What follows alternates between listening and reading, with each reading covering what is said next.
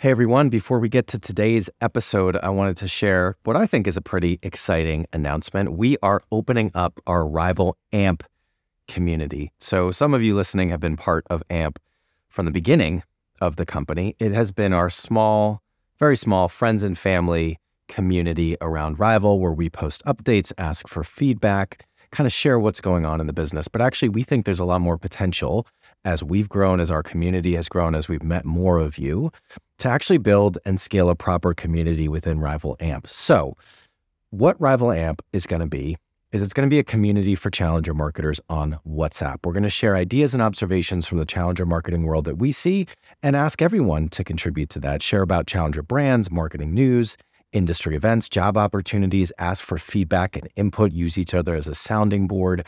We think it's going to be really great. So, if you are interested in joining and are not already a member, please either reach out to me if you know me or go on over to our website, wearerival.com, and you can apply from there. This is free, but we do want to make sure that we're adding people that are really interested and can really add value. That's it. On to the episode. Yeah, so I think, you know, about 80% of our um, orders are repeat. So we really want to think about um, ways that we can show up better for our customers, be even more useful to them.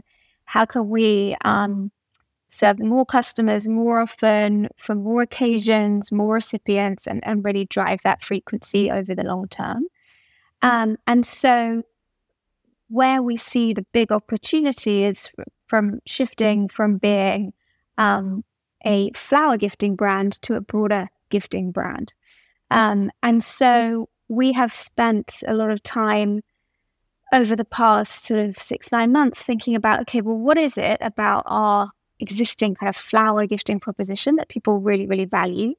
And how can we translate that uh, into broader categories that will fuel that, that business growth for, for the next decade? I'm Eric Fulwiler, and this is Scratch, bringing you marketing lessons from the leading brands and brains rewriting the rulebook from scratch for the world of today.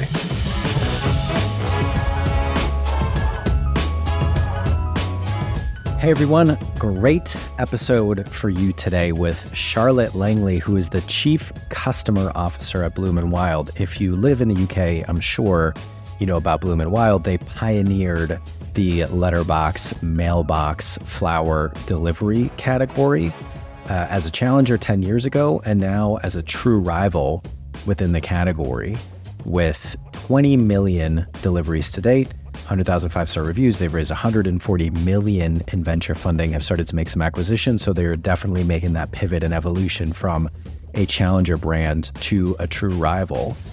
It's a really interesting conversation with Charlotte, starting with talking about her role as chief customer officer and how that's set up. I think there's some interesting angles and takeaways for people from that, and just the role of marketing within an organization, and also how to structure the marketing teams. And then we go into really a two part conversation. The first being about what are the principles and practices that have driven the success of Bloom and Wild over these first 10 years? And how is Charlotte and the executive team thinking about the strategy and the roadmap for the next 10 years? So I'll leave you to it. Please enjoy my conversation with Charlotte Langley. Hey, Charlotte, thanks so much for making the time. How are you doing today? I'm doing good. How are you? I am good. I really like your background. I know Viren was commenting on it before we press record, but for those who are listening and not watching, you have a very on brand background with the pictures. Or those prints? Those are just pictures of flowers right? Yeah yeah they're just they're pictures of our of our uh, beautiful bouquets behind me. Amazing. Well i'm really looking forward to this conversation. As i said when i reached out bloom and wild has been on our wish list for a while but also personally i've been a customer in the past. My sister actually uses you for all of her kind of occasions and gifting and I can say this because this episode won't come out until after the event, but I actually just bought a subscription, a gift subscription for our operations director because it's her birthday coming up next week. So I've had a lot of firsthand experience with the brand and business. All right. So let's get into it. We have a lot of amazing topics to cover from our prep call last week. But to start off the conversation, the question that we ask every guest what is one challenger brand that you're very passionate about right now and why? So I am currently pregnant. So uh, looking for nice drinks is a real passion. Um, I would normally have uh, a glass of wine or two, which is uh, one of the harder elements of uh, of being pregnant, not to be able to enjoy that with friends. So I've been looking for um, you know proper grown up drinks that aren't too sweet, and there are obviously loads of brands now doing um, non alcoholic spirits, but I really love one called Pentire. Um, it's a, a, brand which um, is kind of inspired by the sea, so it's all about coastal living, and they use kind of plants and botanics from that grow uh, around the sea. I think it's a Cornwall Cornwall based brand, um, and it tastes amazing. They uh, it's a really you know grown up looking product. The branding is beautiful. They have a lovely brand story, good sustainability credentials, and you know it's the closest thing I'm going to get to Negroni for a while. So uh, I'm feeling pretty passionate about that. Well, first and foremost, congratulations. Um, and also, I'm fascinated by the non alcoholic adult beverage category. I don't even know what they call it, but obviously, you see all this non alcoholic beer. I think I've even seen non alcoholic wine at times. And for me personally, I mean, obviously, you know, I don't have the situation that you do, but I'm like, I'm not sure I really see the point. Um, but it's exploding. Clearly, there's demand. Clearly, there are people who, for whatever the situation or whatever the need is, I see a lot of advertising for non alcoholic beer that's kind of focused around have a beer, but don't regret it tomorrow or don't have to sacrifice tomorrow or things like that. So I think academically, as a marketer, it is a fascinating category. And I, I mean, I would genuinely have one of these, you know, um, non-alcoholic spirits like midweek you know, in place of a gin and tonic or something like that, just because you don't really need that on a Wednesday, but you kind of you get that feeling. There's like something cultural about wanting to mark the end of your day with something that's a bit out of the ordinary and not just a glass of water. So I think there's a there's a real role for them. So yeah, it's a exploding space, as you say. Cool. All right, so let's dig in to Bloom and Wild, and we're going to start by talking a little bit about you know you're celebrating your 10 year anniversary as a business. Obviously, I've covered a ton of ground from where you started, so I do want to talk about that journey as a successful challenger brand and how the company has done that and how you've contributed to doing that over the three years that you've been there. But the place I want to start because I think it's important to give the audience some context is can you just give an overview of your role? So obviously, chief chief customer officer, which is something I think you see more and more of, but you're set up overseeing most of marketing, but not all of marketing, and also some other remits within the business, I think is really interesting and important to understand before we go into the story of the brand and business. Yeah, absolutely. So, yeah, chief customer officer, and I suppose uh, I see myself as as kind of the champion of the customer and, and their experience and in, in the business and at, at exec level. Um, and so you know, I'm always asking, why would they care about whatever this thing is that we're planning to do? How can we be more useful to them? Um, how can we um, be more compelling and like a more welcome part of their life? So, at a kind of top line level, that's that's why I'm here. Um, and yeah, in terms of the teams I look after, so I look after all of brand, creative, comms, um, our physical product range, and our customer insights as well. So it's it's quite broad. It's really it's not just about making ads or um, you know designing emails. It's really about compelling, crafting those sort of compelling brand experiences. Um, and often, I, whenever I was doing an intro to my teams yesterday for some new starters, and I always say to them that it's about doing that to drive business growth. Because I think sometimes when people hear that you cover creative, they're like, "Oh, cool, the coloring in department." And that's just not at all what we do. So we really think about shaping the experience for the customer. Um, and I think it's it's really important that we've connected those teams together to ensure that you get that sort of seamless innovation. So there's you know no point having uh, just our range team work on a product collaboration because then the communications won't won't match up or just our brand team say we want to partner with this brand and not trying to connect it to our product. So and not having any insights around that. So we can really build um, know, that's one example of, of product collaborations where we can build that based on insight. It can be beautifully designed and packaged, um, and really creatively communicated as as well. So, what I don't look after is the day to day performance marketing and the trading. Um, and I suppose my background is not in growth marketing, as, as uh, so many tech te- tech sort of enabled businesses, uh, you know, focused on. And so what this kind of allows is that there's like some some teams which are really focused on that, and a lot of their, of course, they're looking at long term strategic things, but it's it's you know big focus on the day to day. Whereas my teams can be thinking longer term, they can be thinking about those longer term strategic goals for the for the business and the, for the brands that we have. So it, it works quite nicely. And of course, we're super connected with those those teams which are more based around trading and delivering the the numbers day in day out. Um, and we produce a lot of creative for those teams as well. But um, I think having this sort of holistic view of like how does the customer experience everything that we offer them makes it much more seamless. So one of the things that I think about is I think that the companies that are more long term oriented are always in a better position to win because what that means is that you're more focused on delivering on the needs of the customer, even if it doesn't deliver on the needs of the business immediately or short term. But of course, particularly as companies scale, there starts to be more of a focus on the bottom line. There is that balance of delivering the numbers while building the runway for future growth. So, do you, how does that dynamic work? Do you own a revenue target within the business? Does that sit with someone else? Yeah, so I suppose because I sit on the exec team, like we all collectively own our business targets. There's um, six of us on that team, all the kind of chief everybody for the various areas. And so, um, whilst it's not like you know uh, my P and L to own specifically or my number, I think there's that collective ownership, and like we need to make decisions on our strategy together that are going to um, prioritize the right things.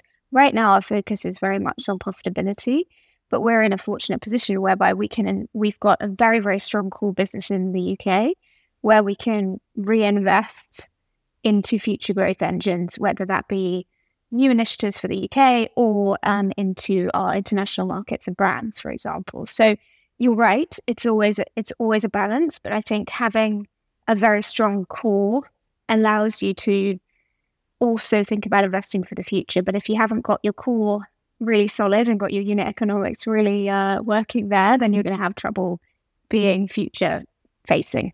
Yep. And so for you, you know, knowing a bit about your background, you're at L'Oreal, you're in the beauty world as a as a brand manager, um, which of course within the big CPG businesses has more responsibility than just marketing. But I'm curious, you know, overseeing product, the physical product line and new product development, has that been a learning curve for you? How have you thought about kind of approaching that part of the role? And actually, as part of that conversation, was it always was the role always structured this way when they reached out to you or you got in touch with them when you started interviewing, or was this something that you kind of pushed for? Yeah, so it wasn't structured this way when I started. I started um, January 2020, and I came in as um, brand and communications director. Aron actually tried to offer me brand and creative director, and I was like, I'm not a creative director. I'm not taking that title. Um, so we shaped a new title for me. Um, and then as I've gone along, I've basically collected other teams. So, you know, as is the way in any fast growing business, things change really quickly. Um, uh, people move around and all of that kind of stuff. So I've kind of gathered, um, started with brand and creative, and then I've gathered in um, uh, the uh, insights and the product range part of things over time. I suppose in terms of the the learning around product range, I I do think the time my time at L'Oreal was super helpful here. So whilst I wasn't responsible for product development, that was happening in our sort of global hubs in Paris and New York we were always interacting with them and saying, okay, actually, in the UK, uh, we have a gap in our portfolio for an eyeliner that is at, about five pounds ninety nine price point and is liquid, not pencil, and whatever. So it gets very technical. But so I think I had that. Um, I was fortunate to have had that experience, and also, yeah, at L'Oreal, the marketing teams were responsible for setting pricing or recommended pricing. So, uh, and that is now um, something which we've been doing a lot of focus on over the past year at Bloom and Wild. And so again, I kind of had that experience of recommending a price based on um, what a customer is prepared to pay and what else is in the market, and agreeing that with finance based on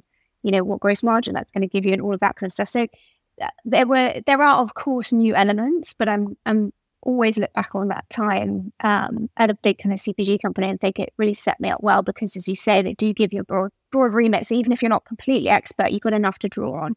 Yeah, I, I really agree. And that's come up in a lot of the conversations and interviews that I've done with CMOs or CXOs that have come from kind of particularly the big CPG background, the, the Procters, the Unilevers, the PepsiCos, the L'Oreals.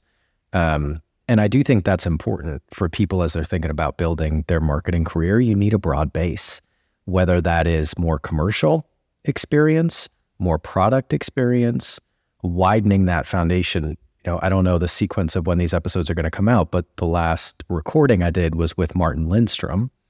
Um, and one of the things that he's passionate about is kind of the role of the CMO and how it's not respected in a lot of organizations. And his big thing when I asked him, you know, what are what's the thing to do to be more respected was essentially this you got to broaden the base of kind of your skill set and your experience to include more of a commercial understanding so that you can bring that to the table and i think that's i think that's so key yeah and the commercial understanding is exactly it. And like i actually started out my career in commercial at l'oreal so i was negotiating with like tesco and, and things like that. So that's that's super important and speaking the language of uh, everybody else on your you know exec or your board. So you know what it, what is the return on what you're doing? And you know how are you impacting profitability and margins etc and, and really trying to bring those things together. And i do think you know sometimes i say the role of marketing is to make the company more customer centric i really think that at the c suite level it is the cmo's you know remit to be the voice of the customer to bring the customer into the conversations internally i mean i think with good and successful businesses, everybody is doing that. But really, the CMO is kind of the bridge between what's happening internally, the value that the product or service can offer, and what the needs are in the market and how those are changing. And so I think it's really interesting explicitly making that chief customer officer. But I think for people listening, even if you aren't chief customer officer, if you are CMO, if you are senior marketer, I think what you just talked about, and obviously what we're going to get into in terms of how you've delivered on that so far in your role, is really is really important. So let's start talking about Bloom and Wild.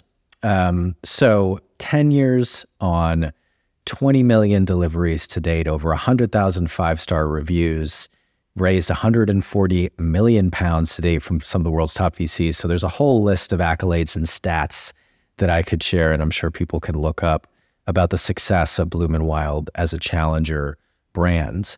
And I guess the broad question, depending on you know the direction that you want to take it, is what has what has contributed to the success? Are there certain principles and practices that you can draw out and share that you think have been kind of those 2080, those most important things that have delivered so much of this growth? Yeah. I think if we if we go back to 2013 when when um, Aron and Ben founded uh, Bloom and Wild, there were really no loved brands in this space. And Google was basically everybody's favorite flower brand because they just went online and typed in flower delivery and kind of hoped for the best. Um, and the, the sort of category NPS was and still is about zero, which is really poor. And so, actually, what what we came in and did is said, okay, well, let's just really focus on making this an excellent experience. Because, you know, Aron, it came from Aron being like getting on a flight, trying to send some flowers somebody who hosted him and finding it really difficult to do. Uh, and he just thought, like, this is crazy. This should, this really shouldn't be be this difficult. And we should be able to, you know, find something that that is to my taste, to the recipient's taste, feels premium and has a great experience and all of that stuff. So, um, we obviously started with a big innovation, which was letterbox flowers. And um, that really came from an insight around the supply chain, which is that across the world, flowers are actually shipped flat pack. So uh, you obviously, when you go to a florist, you see them in a bouquet, but that's not the way that they travel around before they, they are made up that way. And so Aron kind of thought, hang on a minute, maybe there's something we can do here.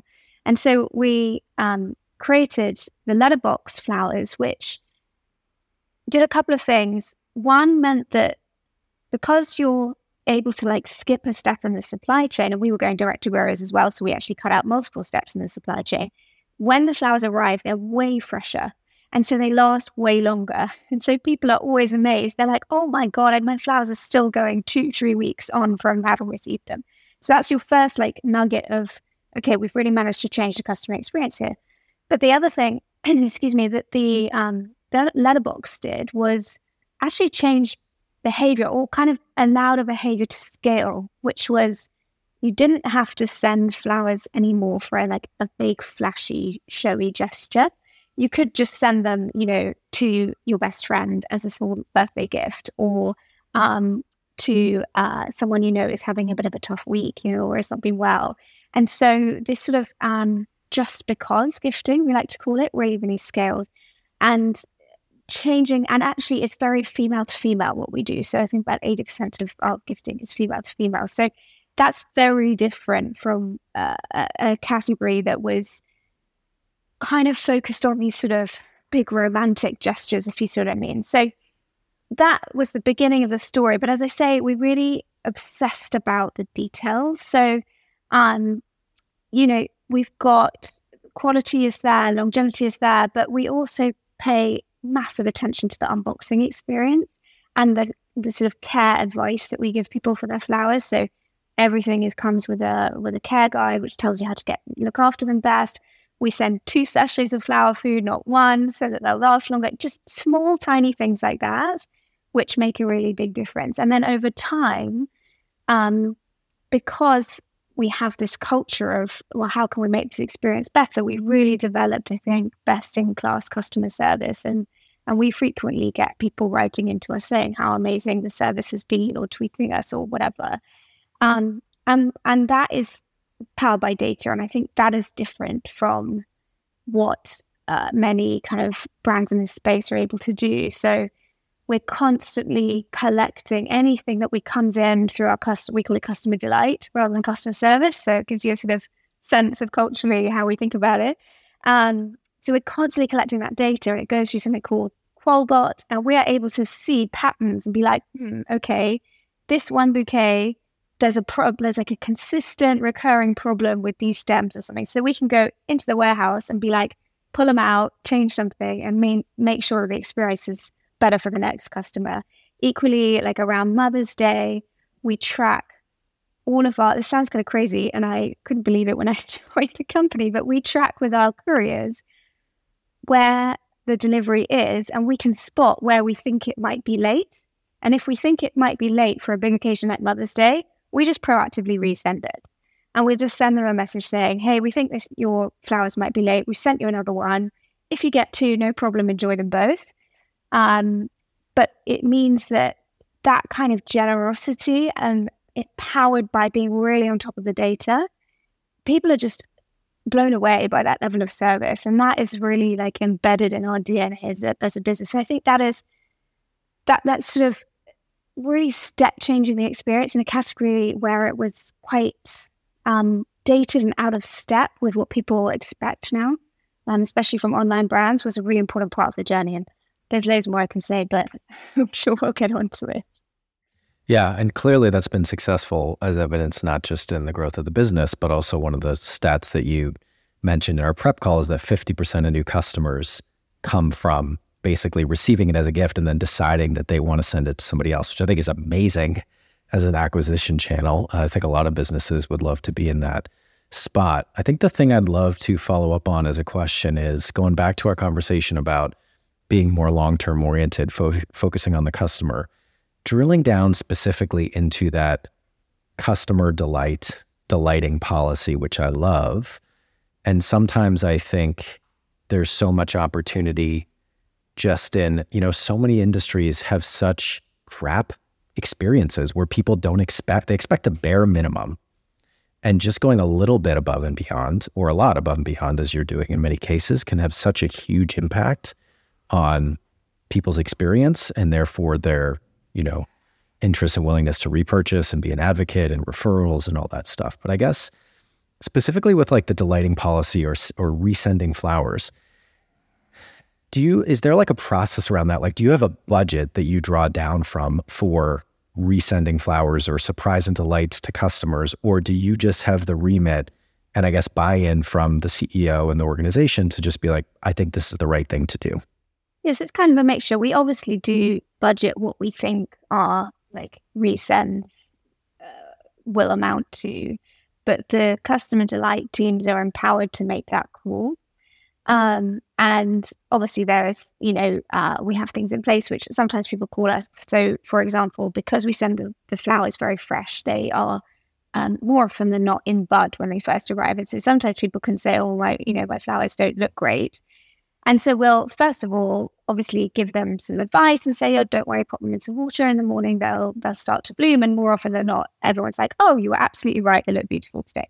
So, you know, there are obviously things in place to make sure that we're we're only, you know, refunding, resending when it's really necessary. But I, I do know that uh, I mean, I do. I sit on the customer. We all, as a company, get on the customer delight channels at Mother's Day, for example. So I'll sit there emailing customers who've got a problem, and it's really it's a great way to connect with what's going on.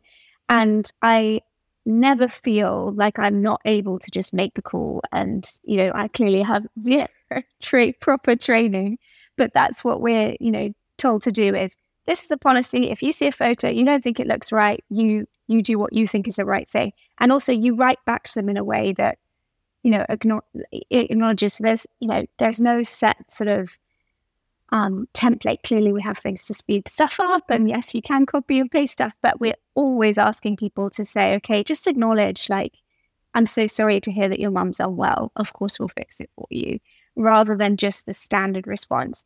So I think, yes, you empower the, the teams, but also we look at the, you know, we have looked in the past at the LTV of this kind of um, policy and it pays back because, as you say, if you give someone an excellent experience and you turn around a bad experience, there's real long term business value to that. So uh, there's there's a little bit of like heart and uh, and economics going on there, I suppose. So building on that, actually, because the next thing I wanted to dig into is you've talked a bit now, and we talked a lot in the prep call about um, kind of insights driven activations planning and the focus on research. And i know i was trying to check my notes. I think i think there's three people that are full-time dedicated to research within the team but you can correct me if i'm wrong.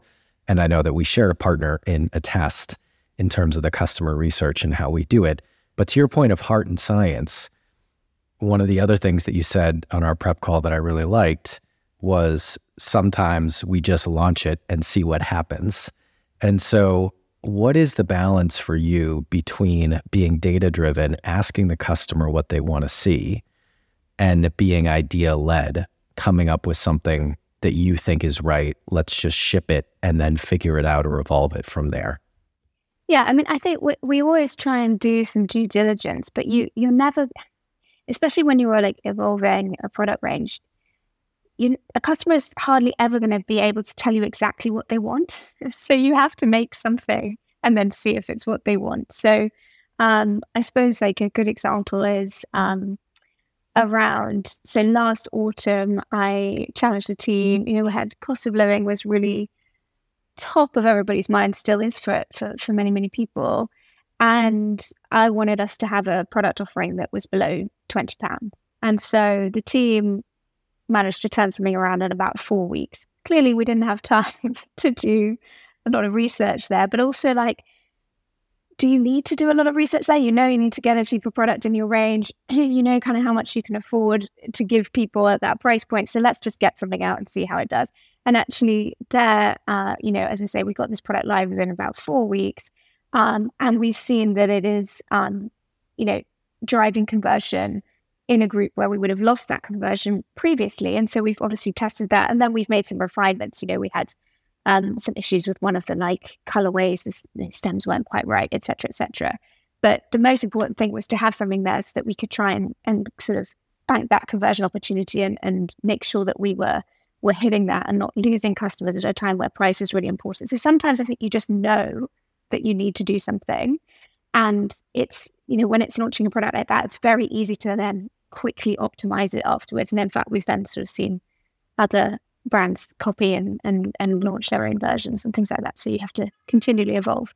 Continually evolve. And that involves both doubling down on what's working, but also kind of pulling back on what's not. And so I did want to touch on um, I know that you or Bloom and Wild had expanded into retail, into bricks and mortar, which of course a lot of e-commerce D2C businesses are doing. And you know, a lot of the headlines in industry would say that that's kind of the playbook now, post iOS 14 and all that. You need both. You need to be omni-channel.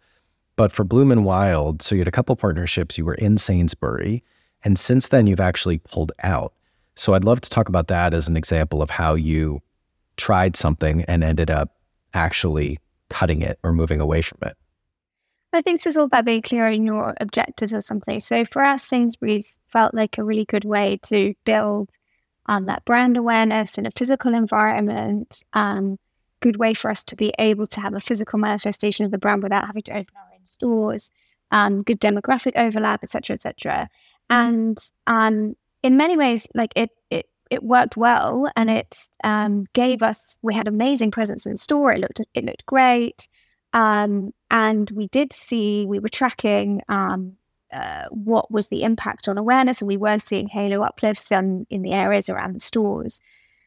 But um, there were also difficulties, right? So uh, it's a supermarket who that the supply chain and the stock there is really challenging, and having because we had our brand name all over it everywhere, for us, it was really important that it looked great at all times. And it was just so difficult to make sure that that happened um, because you, you know, you're relying on store staff to put the right bouquets in the right buckets and, you know, on the, on the bouquets to arrive at the right time so that they're always full and etc. cetera, et cetera. So that was, that was difficult. And then we saw kind of over time also that those halo effects on awareness were tailing off because actually, yes, when you go into a store, lots of people go in and they see you and they're like, oh gosh, okay, that's interesting, Bloom and Wild. But actually, if you think about where you do your supermarket shop, you tend to do it in the same store every week, right? So then you, the the amount of new people who you're reaching over time, um, kind of fell off, and also it, it in you know for us we had to have different operational and and uh, some tech kind of integrations as well, which if you add all those things together and you think about, okay, well, what's the benefit we're getting as a as a as a business, and uh, how much kind of time and effort and focus is it taking, and do those things stack up? At the time we made the decision to pull out, they they didn't quite stack up in the way that we had thought they would, and so it made sense for us to, um, especially at a time where we wanted to focus, we knew we needed to head towards profitability. We just wanted to be focused on the most impactful things and that was one of the things that, that was less impactful than some of the other things. So we pulled back. It's not to say that we wouldn't do something like that again. It's just that this phase of the business, it wasn't the right thing to continue spending a lot of or dedicating a lot of team time to. So let's shift gears. We've talked about the first 10 years. What about the next 10 years? How are you thinking about evolving the brand, the marketing function, the product roadmap to continue on this journey towards what we would call becoming a rival brand. So, a challenger, is someone who's trying to disrupt and change a category, and a rival brand is one who successfully has. So, how are you thinking about that at a high level? Yeah, so I think you know about eighty percent of our um, orders are repeat. So we really want to think about um, ways that we can show up better for our customers, be even more useful to them. How can we um, serve more customers more often for more occasions, more recipients, and, and really drive that frequency over the long term. Um, and so, where we see the big opportunity is from shifting from being um, a flower gifting brand to a broader gifting brand. Um, and so, we have spent a lot of time over the past sort of six, nine months thinking about okay, well, what is it about our existing kind of flower gifting proposition that people really, really value? And how can we translate that uh, into broader categories that will fuel that that business growth for for the next decade? And there are a few things that um, have come out of our research here, which is quality is so key, and uh, we are really trusted for that. And that we've got some really nice. I was watching some videos that the research team uh, recorded last week with customers who were just so clearly able to articulate the kind of quality they would expect from us and therefore the trust that that drove so that they would come to our site and say yeah i, I know if you're selling me something else like chocolate brownies or um, a candle that you will have really thought about what is on your site because you've always done that. And I've never had a bad quality gift from you. So so that quality is really, really key from the product to the kind of unboxing experience that I talked about earlier. Um, you know, the even just the texture of the ribbon, the little stickers, all of that sort of stuff is really important to people. Um, th- the other thing is that we know that uh, our range is seen as unique. So it's one of our strongest brand perceptions currently. And so that's really helpful for us to say, okay, we need to um, think how we translate that as we expand. Um, and so we think about how we can bring in maybe small maker brands uh, that people can't necessarily shop easily elsewhere that has that kind of uniqueness to it, um, alongside some some some brands that they'll know better. And then there's all of the stuff which is um, a bit more practical, but we have to kind of extend through. So how quick and easy it is to order, like the outstanding customer service we've been talking about, the fast, reliable delivery, all of that extends. So, so that's really where we're um, we're we're focused at the moment is on thinking about how we can progress this evolution. Um, and we've been testing since last September.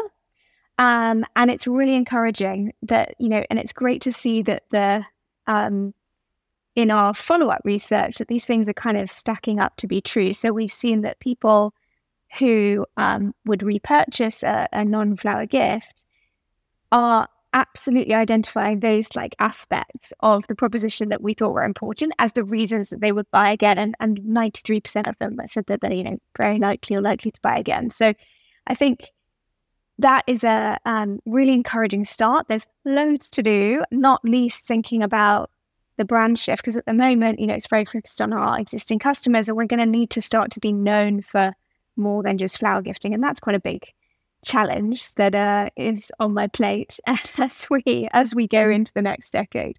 And so the product side of it is one thing. What is the natural extension? Looking at the customer research, et cetera. But on the brand side of it, how are you thinking about evolving, or as I think you put it in our prep call, stretching the Bloom and Wild brands to have a permission, have the permission to be not just a flower business, but an overall gifting business? One of the things that's really important here is that we, um, back in 2020, we did a sort of full rebrand and, and positioning piece of work, all done over Zoom during COVID, which was its own challenge. Um, and so we got really clear on who we are and developed um, a brand platform with our creative agency partners, the Or, um, which is Care Wildly. And the, the insight is really like care is what drives this category.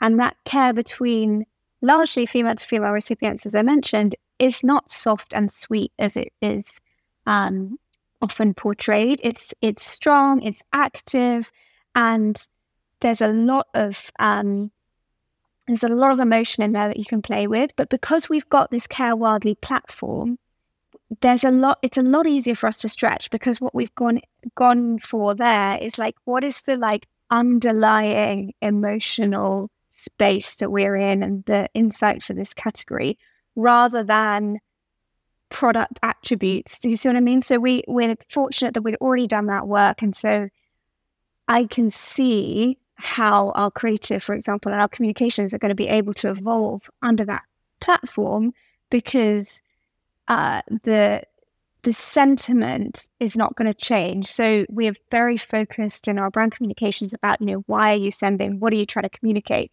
And that will stretch whether it's flowers or a candle or chocolates or whatever it might be. So that I think is is really important because if we were still in a space where we were just talking about the benefits of like flowers that go through the letterbox, the stretch would be much harder. So having done that groundwork as to like who are we, why do we exist, why are we important for people, what is this, what is this emotional kind of transaction that we're supporting? That gives us the basis from which to to grow and stretch. Yeah, and I think the big kind of takeaway for me in this conversation is it sounds like everything that you're doing and driving as the chief customer officer is very intentional from a business standpoint, but it's very customer centric. And everybody says that. But the way that you've talked about everything in terms of the past and the future has been starting with an understanding of the perception and needs of the customer that you're trying to reach, and then finding a way to have that meet with what you want to do as a business. So that's going to be the uh, the thing that I walk away from this conversation with. Charlotte, are you up for a quick lightning round before we let you go? Yes, I absolutely can do. All right. So, what is the biggest win that you've had recently? So, as a company, it's getting profitable in our first half of the year. Really big achievement for everybody. Um, and for my team and their contributions to that, like we've done some great work around um, value based pricing and um, brand partnerships driving up our AOV. So I can really see how they're contributing to that. So that's that feels like a big a big win. There are loads, but that feels like a really important one. And what about the biggest struggle you've dealt with recently? I mean, it's just always prioritizing all of the great ideas, all of the things you want to improve and make better. And you just cannot do it all at once. Um, so it's a continual struggle. And I, uh, yeah, I, I think a lot of CMOs will relate that you, you kind of want to overachieve and you just have to sometimes be like, no, let's just focus on these things. sure everybody can relate to that one. What is the best marketing resource that you found recently? So I, um, I got added to a sort of CMO WhatsApp group chat thing a few months ago. And actually, that's great because it's not ours, is it? it's not yours. Maybe I'm sure yours is also amazing. But I, that's very helpful because it's just constantly like questions that you, you might not even be thinking about, but just spark something or very easy to get a little bit of um, perspective on things. So for, for me, more than any kind of tool or program or you know whatever that that sort of peer network support is really helpful yeah so Viren, we're going to have to do some competitive research about this other CMO WhatsApp group. but just to build on that, I mean, ours kind of started organically. We had started a group that was, and obviously a bit of a plug for AMP for people listening if you haven't already joined, but we started it originally as just kind of like close friends and family of the business, people that we wanted to keep up to date about how things were going. And it just, you know, start like naturally people started asking questions and sharing resources and so we are like hey i think we've got something here. Um, and so we opened it up a little bit but i think with whatsapp because we're all part of different whatsapp groups it needs to be pretty cultivated and curated and beyond about 150 people which is where we're at it gets a little bit unwieldy. But i've totally found and i know i've heard from other people that are in it that that just kind of peer share conversation uh, type of community is is really valuable. So, shout out for AMP and shout out for your other CMO community as well. Um, all right, what is the biggest lesson that you've learned in your career? I think it's got to be do the scary stuff. Um, you know, you asked me earlier, you know, have, had I sort of done this, uh, some of the aspects of this role before? And in some ways I had, but actually, my role changes every six months, basically. Uh, there are so many things I've done in the last three and a half years I've never done before. So you just have to back yourself and be like, I've worked it out before when I didn't really know what I was doing. And it feels a bit scary, but we're going to work it out. So do the scary stuff. You always find a way. Like that. And lastly, and most importantly, what's one thing people should do differently after listening to this episode? Well, I think it's it's maybe around that brand stretch piece. So think about how well your brand is set up to stretch. Um, because once you've nailed your, your current proposition, your current offering, you've got your product market fit, that's where you're going to have to go next. So, how well is it set up to stretch? And as I say, you need to get beyond those first kind of um, attributes that are important to the, the start of your success in order to create a platform to move forward from. Charlotte, Thank you so much for your time. Really enjoyed this conversation. Scratch is a production of Rival. We are a marketing innovation consultancy that helps businesses develop strategies and capabilities to grow faster. If you want to learn more about us, check out wearerival.com. If you want to connect with me, email me at eric at wearerival.com or find me on LinkedIn. If you enjoyed today's show, please subscribe, share with anyone you think might enjoy it, and please do leave us a review. Thanks for listening and see you next week.